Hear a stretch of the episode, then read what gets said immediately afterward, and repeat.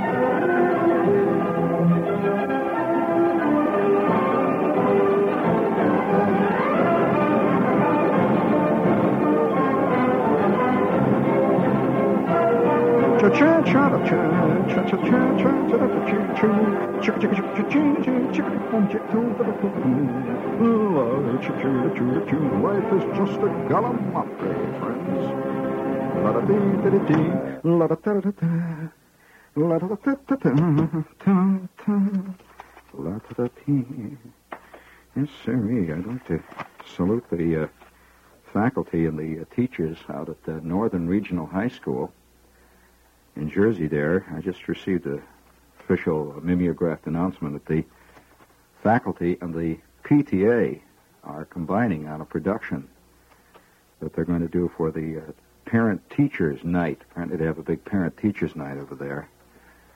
And uh, I'm invited to it, by the way. The uh, faculty and the parents are going to do a uh, production of O Calcutta, which uh, should be very good. And uh, nobody heard in the control room. They're all looking the other way. But uh, I think that should be very good. The, the PTA over at the Northern Regional with the faculty, they're doing O Calcutta as a class project over there. And uh, I knew you didn't hear it, see? You faked it in there, all you guys. And I think uh, we all ought to go over there. In fact, we ought to get the uh, TV rights for that. Amateur production can even be more fun than, uh, you know, the professional type because the lighting is different and a lot of other things, you know. So, uh, would you please bring me my Hogan twanger in there? Yeah, that's the, the long one, the on the other side. There we uh, that's it. Uh, we'd like to. That's it. We're, we want to salute, if we may, at this juncture here tonight. Uh, you know, following the Mets' unexpected and totally passionate victory, we would uh, like to salute the uh, well something that isn't often saluted on this mass medium. We would like to salute the uh, basic beast in all of us. Would you please bring it up there? Uh, here. I, you don't mind if I play my Hogan twanger here to this.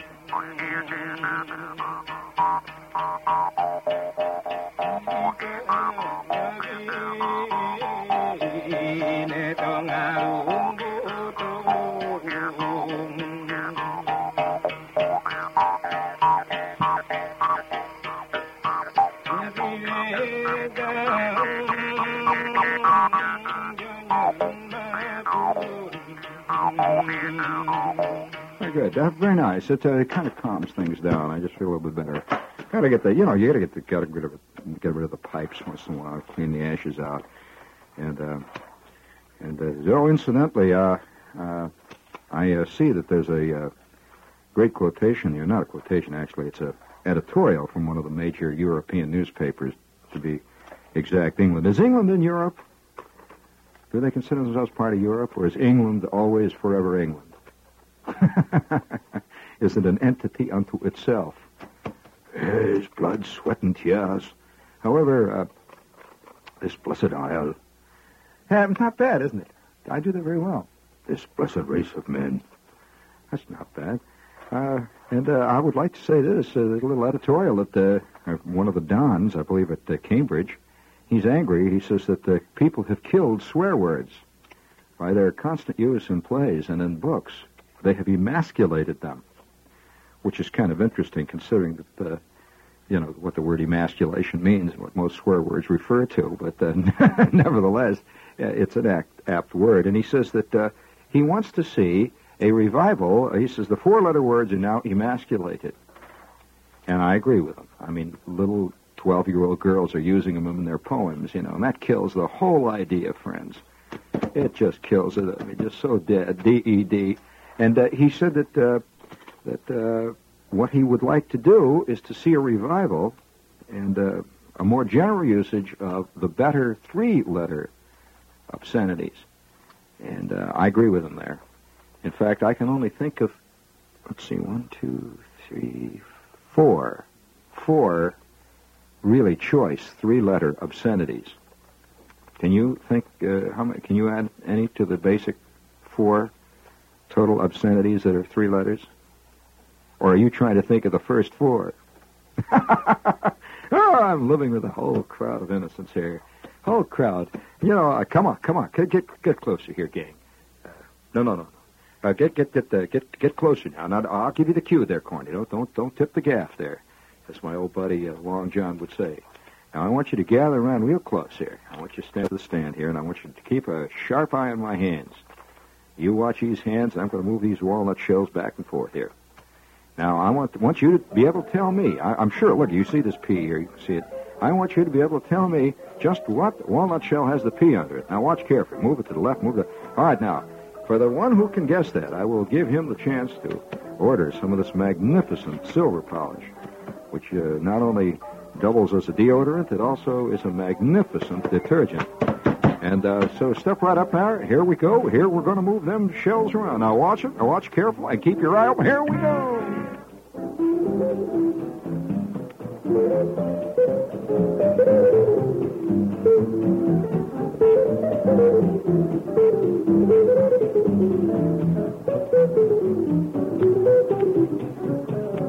to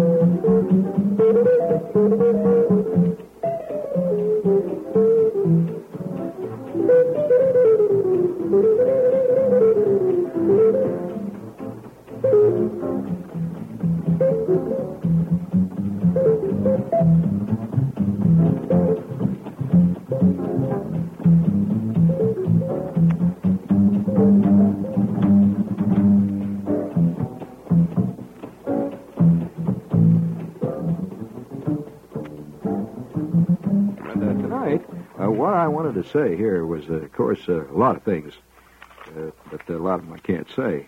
Uh, by the way, speaking of, speaking of obscenity, we'd like to report from uh, one of my favorite New Jersey towns, and you know, you have your favorites. and I, I did you ever get a, a, a, attached to a bad tooth or something? You know, you get so that you kind of like it, and you just keep running your tongue over it and all that and uh, get kind of used to it. It gives you something to do when you don't have anything to do. You sit there and you you know, you try to get the celery out from under it or something. It gives you something to do. And eventually you get it taken out or you get it filled and you miss it. You miss the hole in it. Well, that's the way I like New, New Brunswick, New Jersey. Uh, New Brunswick, New Jersey. And uh, we have a little note here from uh, uh, the News Tribune of Perth Amboy, New Jersey. That's a beautiful town, Perth Amboy. And uh, it's it's you truly it's, it's Perth Amboy is why they call New Jersey the Garden State. It's just beautiful, and uh, Perth Amboy, New Jersey, the News Tribune. They have a little note here by Sue Emmons, who's a reporter there, and she reports on another development in uh, the continuing fight of the individual to uh, fight whatever it is he's fighting. he can't figure it out. See, and, uh, in this case, the fuzz. New Brunswick. Quote, I think if you can't express displeasure to a police officer, you're no longer in the United States of America, District Court Judge John E. Bachman said in overturning the conviction of a Woodbridge youth accused of using a four-letter Anglo-Saxon expression. Bachman found this guy innocent of using loud and offensive language and of failing to keep his car in the right lane on Route 35 in Madison Township last August. Although uh, this guy and his wife denied using the word, Bachman said he believed New Jersey State Trooper Leonard Luzak, who made the twin arrests. Uh, Trooper Luzak quoted the defendant as saying, and we quote, in true Jersey uh, forward, uh, pungent talk, a true Jersey native expressing himself. He's hanging his head out the window, seeing the cop comes up, and he says, "Hold where do you think you're going?" You know, woo! The, the U light is flashing, and the guy's on Route 35, which is one of the magnificent routes in Jersey. And he sticks his head out the window and he says, What the blank is wrong with you people? He hollered at the cop. However, he was hollering because he was stopped for the second time at the same cop in a five mile stretch of the highway. but the judge said that even if the youth, isn't it interesting how everybody's called a youth? He's got his wife with him. Everybody, he says, uh, he said, even if the youth did use this word, he had violated no law. Quote, certainly the word involved here is not one that I want my children to hear, but it is one that I've heard, and I do quite frequently hear in conversation. In this day and age, the judge said, an ex-Marine, the judge went on, he said, in the armed forces, the word has become an expletive, and its use generally in male circulation is very high. I wonder what word he's talking about. Gosh darn it, that's a, maybe that's it. Or fiddlesticks. According to attorney Harold A. Cuskin, who was counsel for this guy, and assistant prosecutor uh, Peter A. DeSarno, uh, Judge Bachman remarked, I don't think I would shock either of you guys, either one of you, if I heard it used at the bar, at meetings. And I think both of you have, too. I've heard it in the corridors of this courthouse, on both sides of the courthouse, used as an expletive. Say that's a racy court over there. I frankly haven't heard it used in court. He says, I don't find anything wrong in any driver of any motor vehicle that's been stopped twice in five miles being upset and expressing displeasure to the police officer who has stopped him. This is the judge. I don't think this man was doing anything more than expressing his displeasure. Thump, da-dum, thump. Well, things are changing. I mean, when you could say groovy stuff like that to cops, what next? You know? You know, I mean, and then the judge gets on the cop for complaining about it. it so, yeah, oh, I'm not putting it down. I'm just putting it down. Now, what word am I using? Well, if you're interested, we'll send it to you. By the way, uh, uh, a lot of things are happening everywhere. It's groovy, a lot of great stuff. For example, uh, uh you know, some some things. Speaking of obscenities, of course, obscenities are creeping everywhere. Uh, the word has almost lost its meaning. Obscenities. Oh no, no, no! What kind of a mind have you got? I, there was no connection there. George, no, this is an honest, upright, sober, industrious, sound, basic bulwark of, this, of the uh, community radio station here. And we're very deeply concerned over each and every one of you. Uh, incidentally, the latest uh, victim of uh, repression on the Cornell campus is not the student body, as coerced by the administration. This, by the way, from the Cornell University paper. I have spies everywhere, friends. Or even the ROTC is coerced by the SDS. The latest victim is Oh, would you please give me some marching type music? That's it. All right. Uh, the, the, the latest uh, uh, of the victims of coercion is the Big Red Marching Band.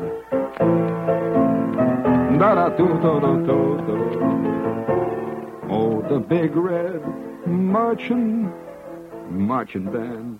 Let's go together now. Oh, oh, that Big Red Band. Oh. Oh, a Cornell overlooking the lakes of Cayuga. Let it be. Oh, that big red marching band sure can wiggle. Ba ba boo boo. And it's laying it down out there on the field today. Yeah, yeah, yeah.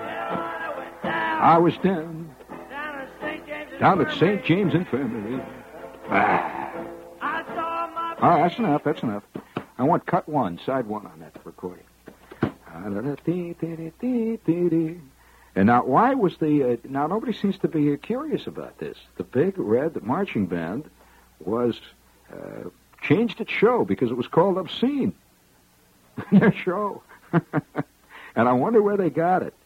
I've been doing this bit for years on the air. There must be somebody connected with the Big Red Marching Band who listens to the show. All right, you want to hear what happened?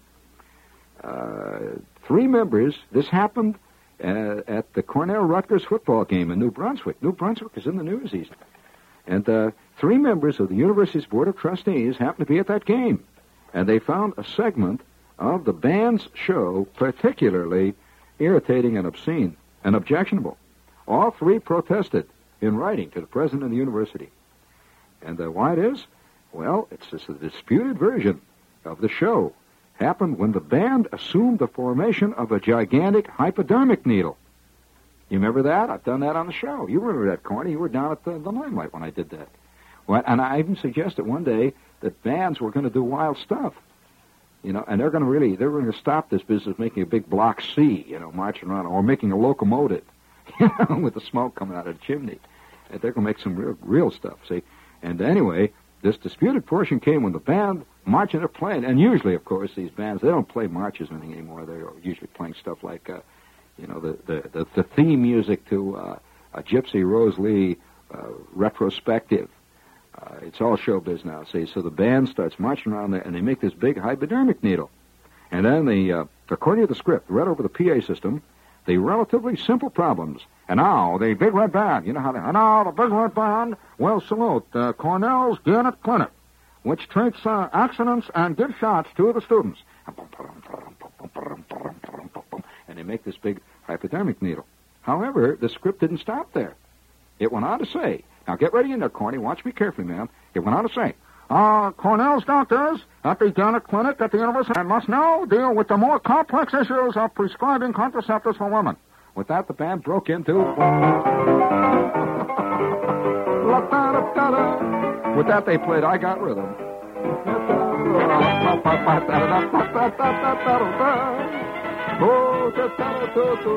Yeah, yeah. Da da doo. How about a little Jews music, huh? All right.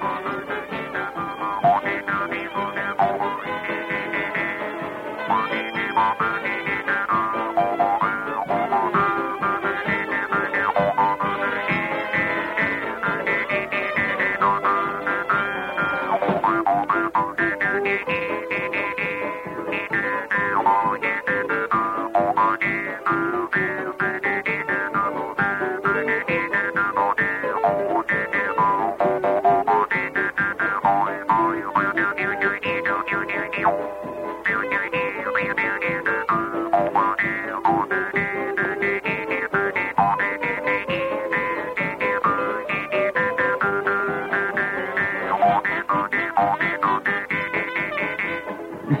You like that, huh?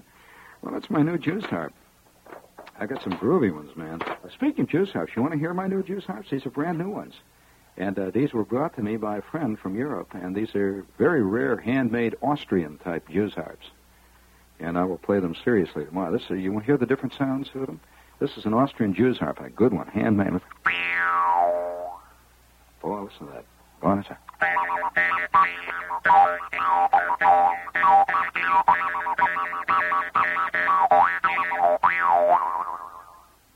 Boy, that's a beauty, isn't it?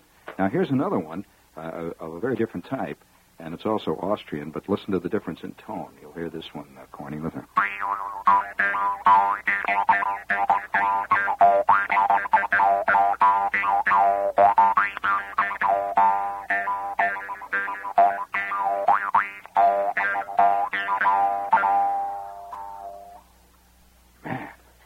And now, the larger one, also an Austrian Jew's harp. Listen to that sound. Oh, you like that one, huh? Oh, yeah, but it takes a man to play it.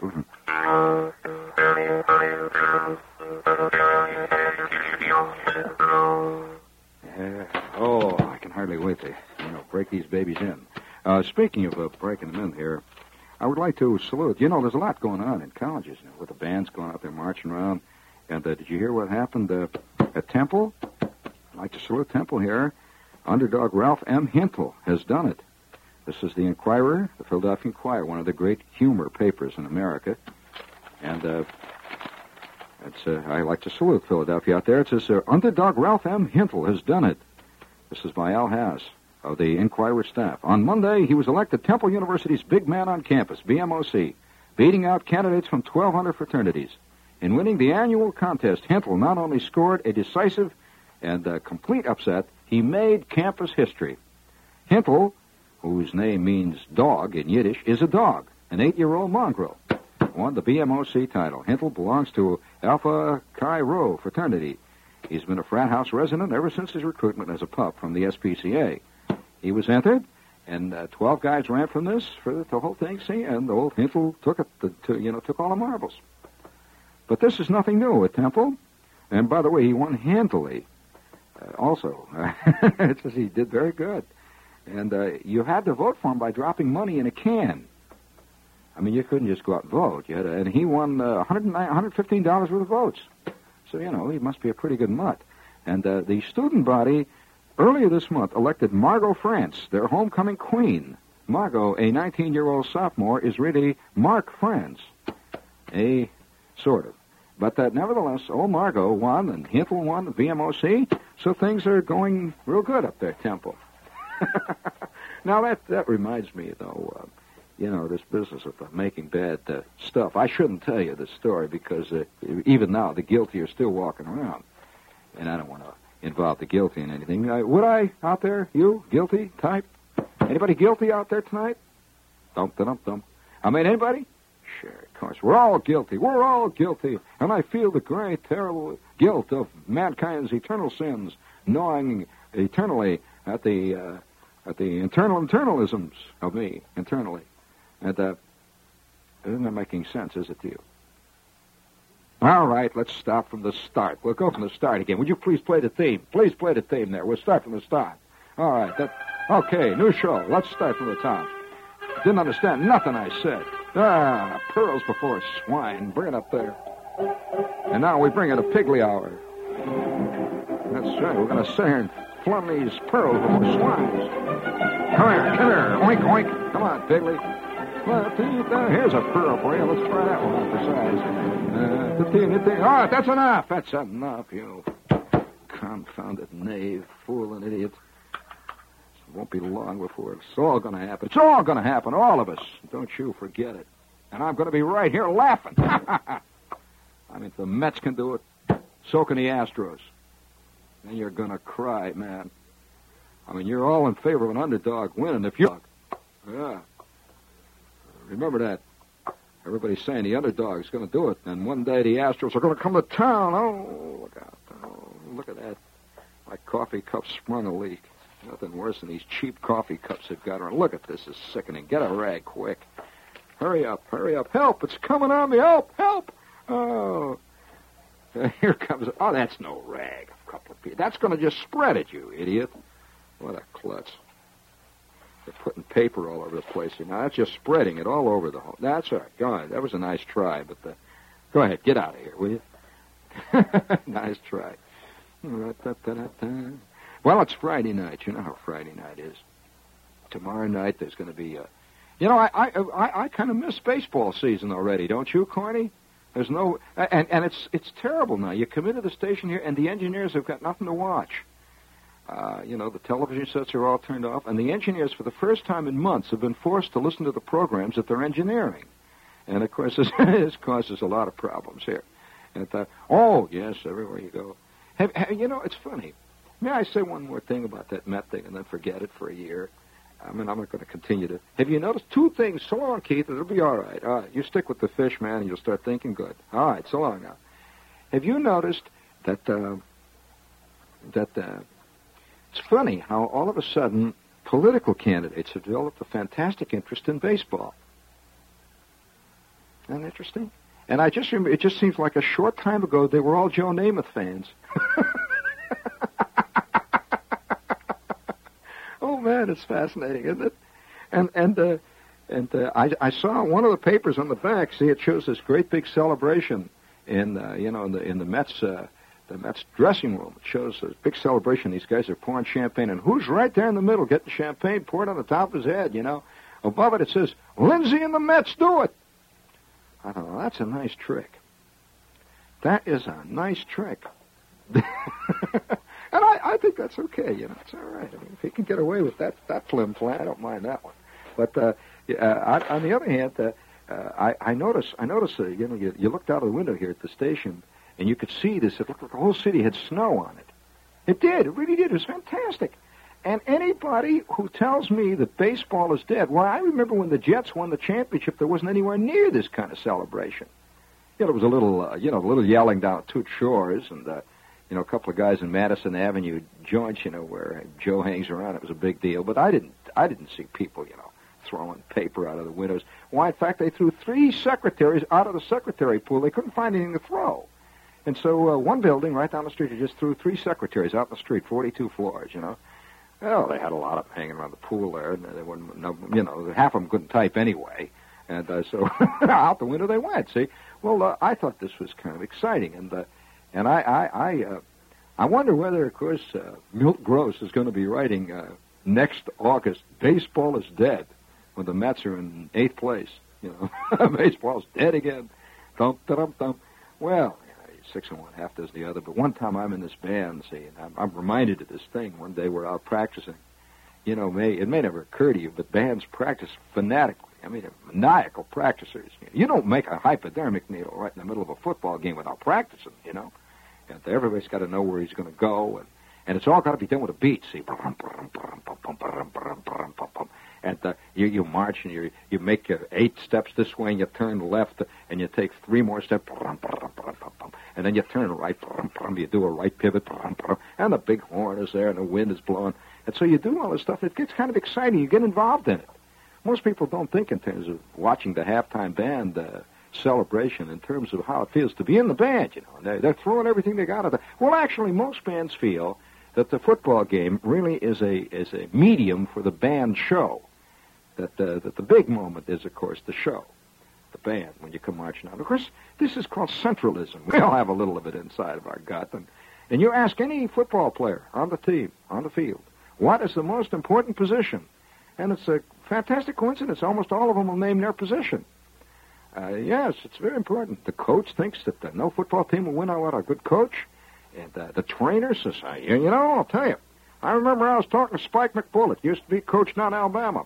And he said that uh, that uh, he credits his ball club with maybe four or five wins a year because of the coach alone. It's the way he used the Sloan liniment, you know. If you don't use Sloan's liniment right, you know, you get it in guys' eyes, and someone had to, they drink it. I remember one time as a halfback used to drink that Sloan's liniment. Never did get a football game. Well, I, I fixed that, you know. I used to lock up the Sloan's liniment, and by God, they started to win. Now, who won that game? Was it the halfback or the coach? I say it's the coach. And and and after the coach comes the comes the trainer. Well, now you ask. Uh, you ask Big uh, Klutz McGonigal, All-American center, uh, what's the key position on the team? And Klutz, uh, if he's in one of his more articulate moments, uh, Klutz, you say, Klutz, uh, uh, what is the most important position on the team? What do you, what do you mean? Well, what uh, position uh, do you think is a key position on the ball club uh, in winning the games, Klutz? Key, what's, what's key mean? Well, uh, what's the most important position, uh, Klutz? Uh, you put me on.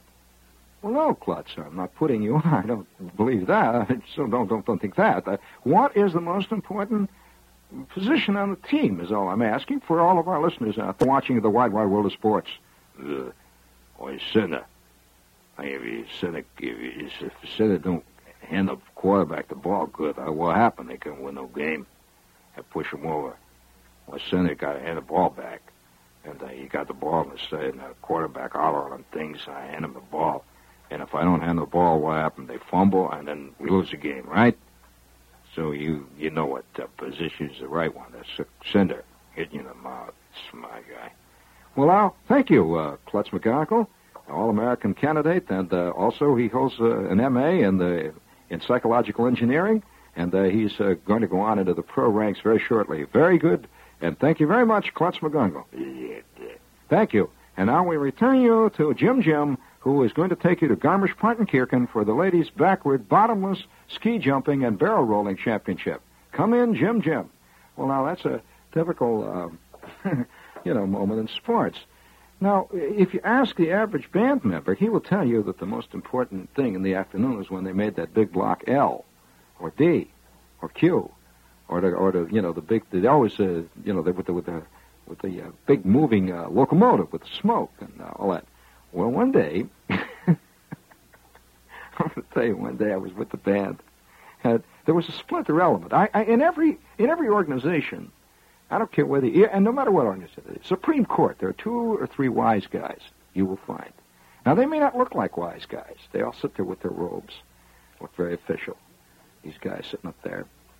Well, I can guarantee you, out of that nine guys, there's two of them that are, you know, wise guys among the other. Yeah, there's always a splinter group in every group of men. Have you haven't you found this true? I mean, uh, and so in the band. Now, when you sit up there and you watch the band, you think the band is uh, just a large number of guys who, uh, who, uh, you know, they're out there. The old victory song, the, uh, you know, purple victory, la ta ta ta ta ta ta, ta ta ta ta, and. Uh, and they do their annual salute to Rodgers and Hammerstein or something. Oh no, there is a splinter group within every band, and I, unfortunately, due to my makeup, I've been. I, I listen. I was the first guy in my class to laugh out loud at the Reader's Digest. I don't know why. I just found it very funny.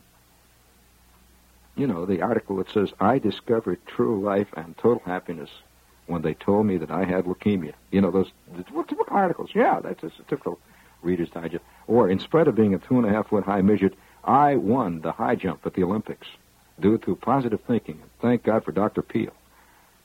that kind of stuff. Well, I, I, I just was that way. I wish I was more. I don't know. I mean, I, you know, I wish I was a believer. I, I, I do in a lot of things. I mean, for example, the, most guys who think they're not believers are really believers because the one thing they believe totally is themselves. Every iconoclast that I know that works, you know, working iconoclast, like uh, I, I was with Mort Sahl the other day. He thinks that he doesn't believe in anything. No, don't you believe it? He believes that he's the greatest talent, believe me, since St. Peter. I mean, he does. And uh, so, so you're not really an iconoclast. A true iconoclast is the guy, he'll laugh at himself first and then take on all, all the rest. Well, course, he'll never get a good agent because uh, he'll wind up laughing at the agent. So, uh, nevertheless, I'm, I'm uh, sitting in class there, seeing we go out one one afternoon. It was a Friday night. See our our football games that we used to when the band. I was in the band in my freshman year. We used to we used to play our freshman football games. I was in the freshman football team. We would play our freshman games in the afternoon, and then we would march at the varsity uh, that night. You know. So uh, I'm out there one afternoon. It's a cold, brisk afternoon, fall like this, and uh, the band is out there making our block letters, and we're making the locomotives, and the, the uh, cheerleaders are out at the other end of the field, and they're doing their bit, and the rain is coming down. And I'm sitting with, with a guy named Snuffy. I've never discussed Snuffy, have I? You know what Snuffy had? Snuffy was the best bass player I ever knew. And he looked like what everybody would think a good bass player should look like. You know, real, a really good sousaphone player. He was fat and round and he had this round face.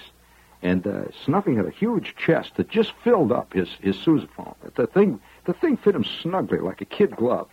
You know, it was like he was born wearing his sousaphone. And old Snuffy would sit there and he, he played his sousaphone with with uh, pizzazz, with elan. You know, he didn't just go oomp, oomp, oomp, oomp, oomp, oomp, oomp, oomp, oomp. Not at all. Snuffy would play his sousaphone well, you know how Paul Desmond plays the alto? He always sounds like he's putting everybody down. You listen to Desmond, he's got that put down quality in it. Well, Snuffy was one of the very rare put down sousaphonists. He could play the Stars and Stripes Forever. And we had a, there's a fantastic uh, sousaphone part of the star. You know, the boom, boom, you know, I could sing it for you here. But Snuffy would play it so that Mr. Dirks, the band director, would give him a hard look. And he's playing every note. It's just the quality with which he played it. It was snide. It was like he was secretly cackling at the Stars and Stripes Forever when he's playing. He was a very great sousaphone player. So Snuffy is sitting there with his feet up, and uh, we're waiting around for uh, the band director to come out. We had this guy that would direct our maneuvers, and he's sitting there, and it's raining slightly on his sousaphone. And I, one thing I remember about the, about Fridays, uh, particularly, well, even Thursdays more so, was taking that damn sousaphone home and, and cleaning it with Bon Ami. Boy, there's nothing to sit for about five hours and polish the belly or sousaphone all the way down, and you get this thing all polished, a beautiful man, and shining, and within five minutes it starts to corrode, and you see the little fingerprints all over. But uh, here we are sitting in the rain, and this rain is coming down. Snuffy's sitting there with his sousaphone, and with him is uh, Roger Bean Blossom, who was in the uh, trombone section, Billy Hartzell, who, uh, by the way, played uh, the oboe, and there was a couple of guys that were in the drum section. We're all sitting there, and this is the splinter section. About a half dozen. There's Bob Wagner, who played the clarinet, and Snuffy says, "Hey, listen, you guys." And with that, Roger Bean Blossom, who played the, who played the trombone, Rod says, uh, "What do you want?" And it's not a great Indiana name, Roger Bean Blossom. So he said, "What do you want?" And Snuffy says, "Let's do some maneuvers." And he's got his horn. And uh, Rod says, "What? What do you mean maneuvers?" He says, "Let's make some groovy stuff like they'd never make." In the band, he says, uh, "Let's make our own for a while while we're waiting." And all the rest of the, the you know, the the uh, Reader's Digest type band members are sitting down at the other end of the field there with the, you know, the straight thinking guys. So, yeah, the, you know what I mean. And so, Rod says, "What do you got in mind, Snuffy?"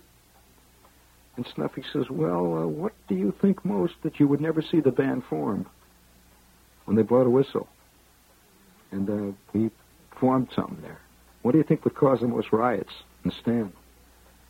And Rod says, "Oh, come on, we don't have enough guys to form nothing like that." He says, "What do you mean? We got a couple of other guys. We they don't they don't know what they're forming. We just tell them where to march."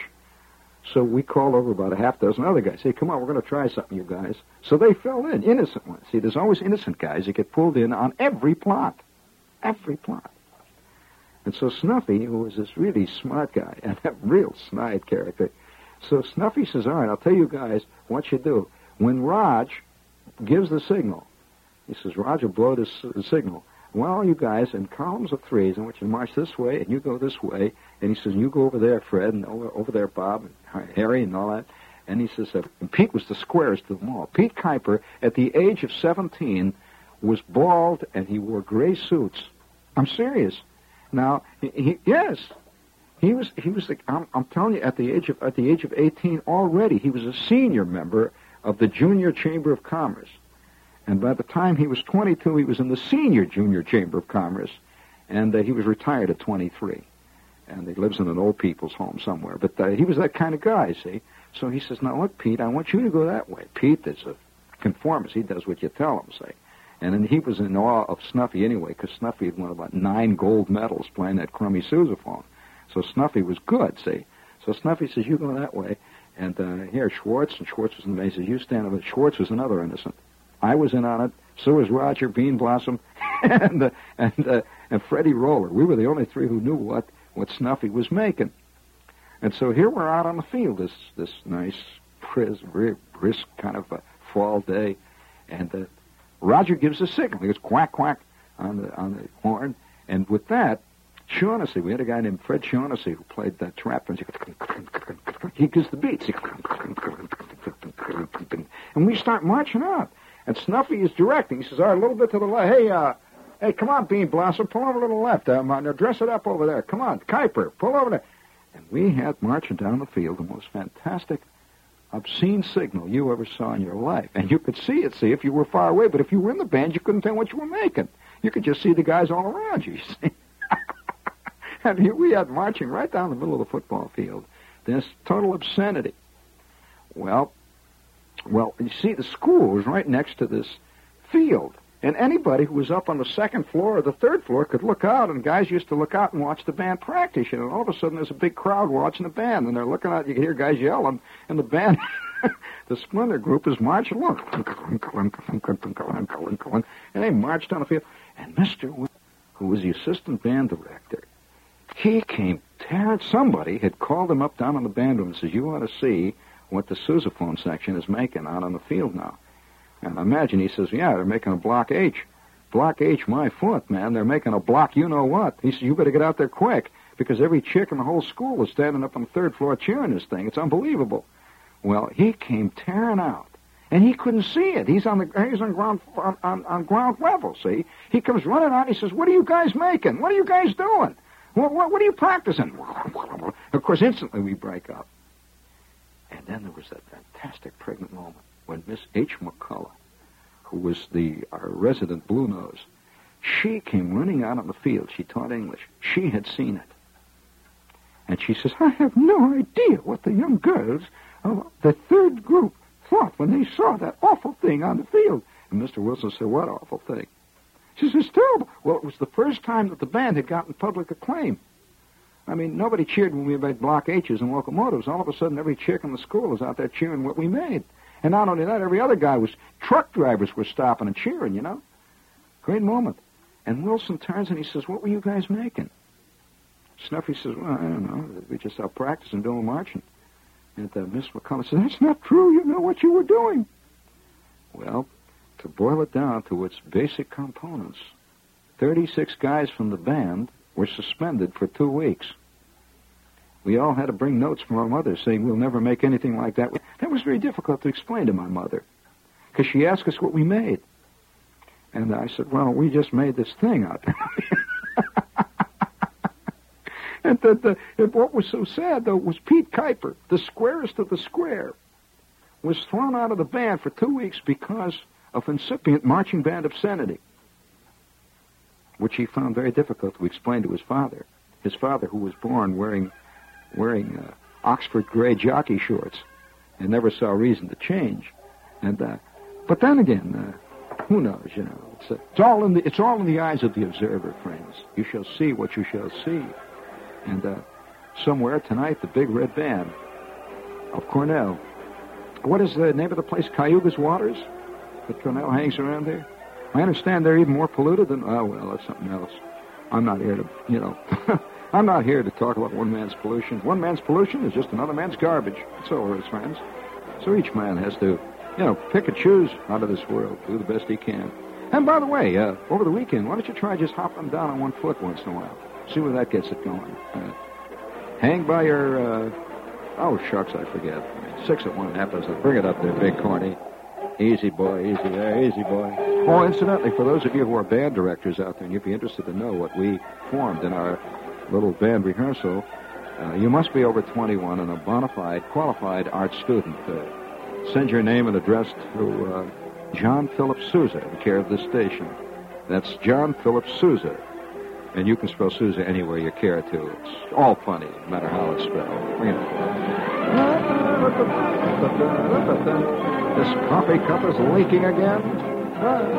Yeah. Almost unplugged Ollie out there. Gallimaufry. Hooray! Hooray! At Parker, our purpose is simple. We want to make the world a better place by working more efficiently, by using more sustainable practices, by developing better technologies. We keep moving forward.